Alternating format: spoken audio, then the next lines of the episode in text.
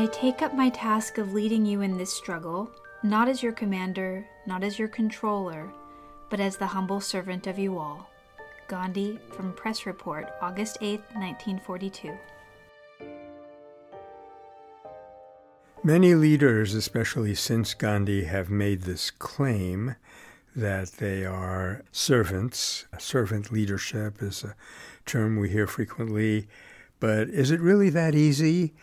I mean, if a person is in a position of power, can they really resist the temptation to wield that power to some degree for their own benefit?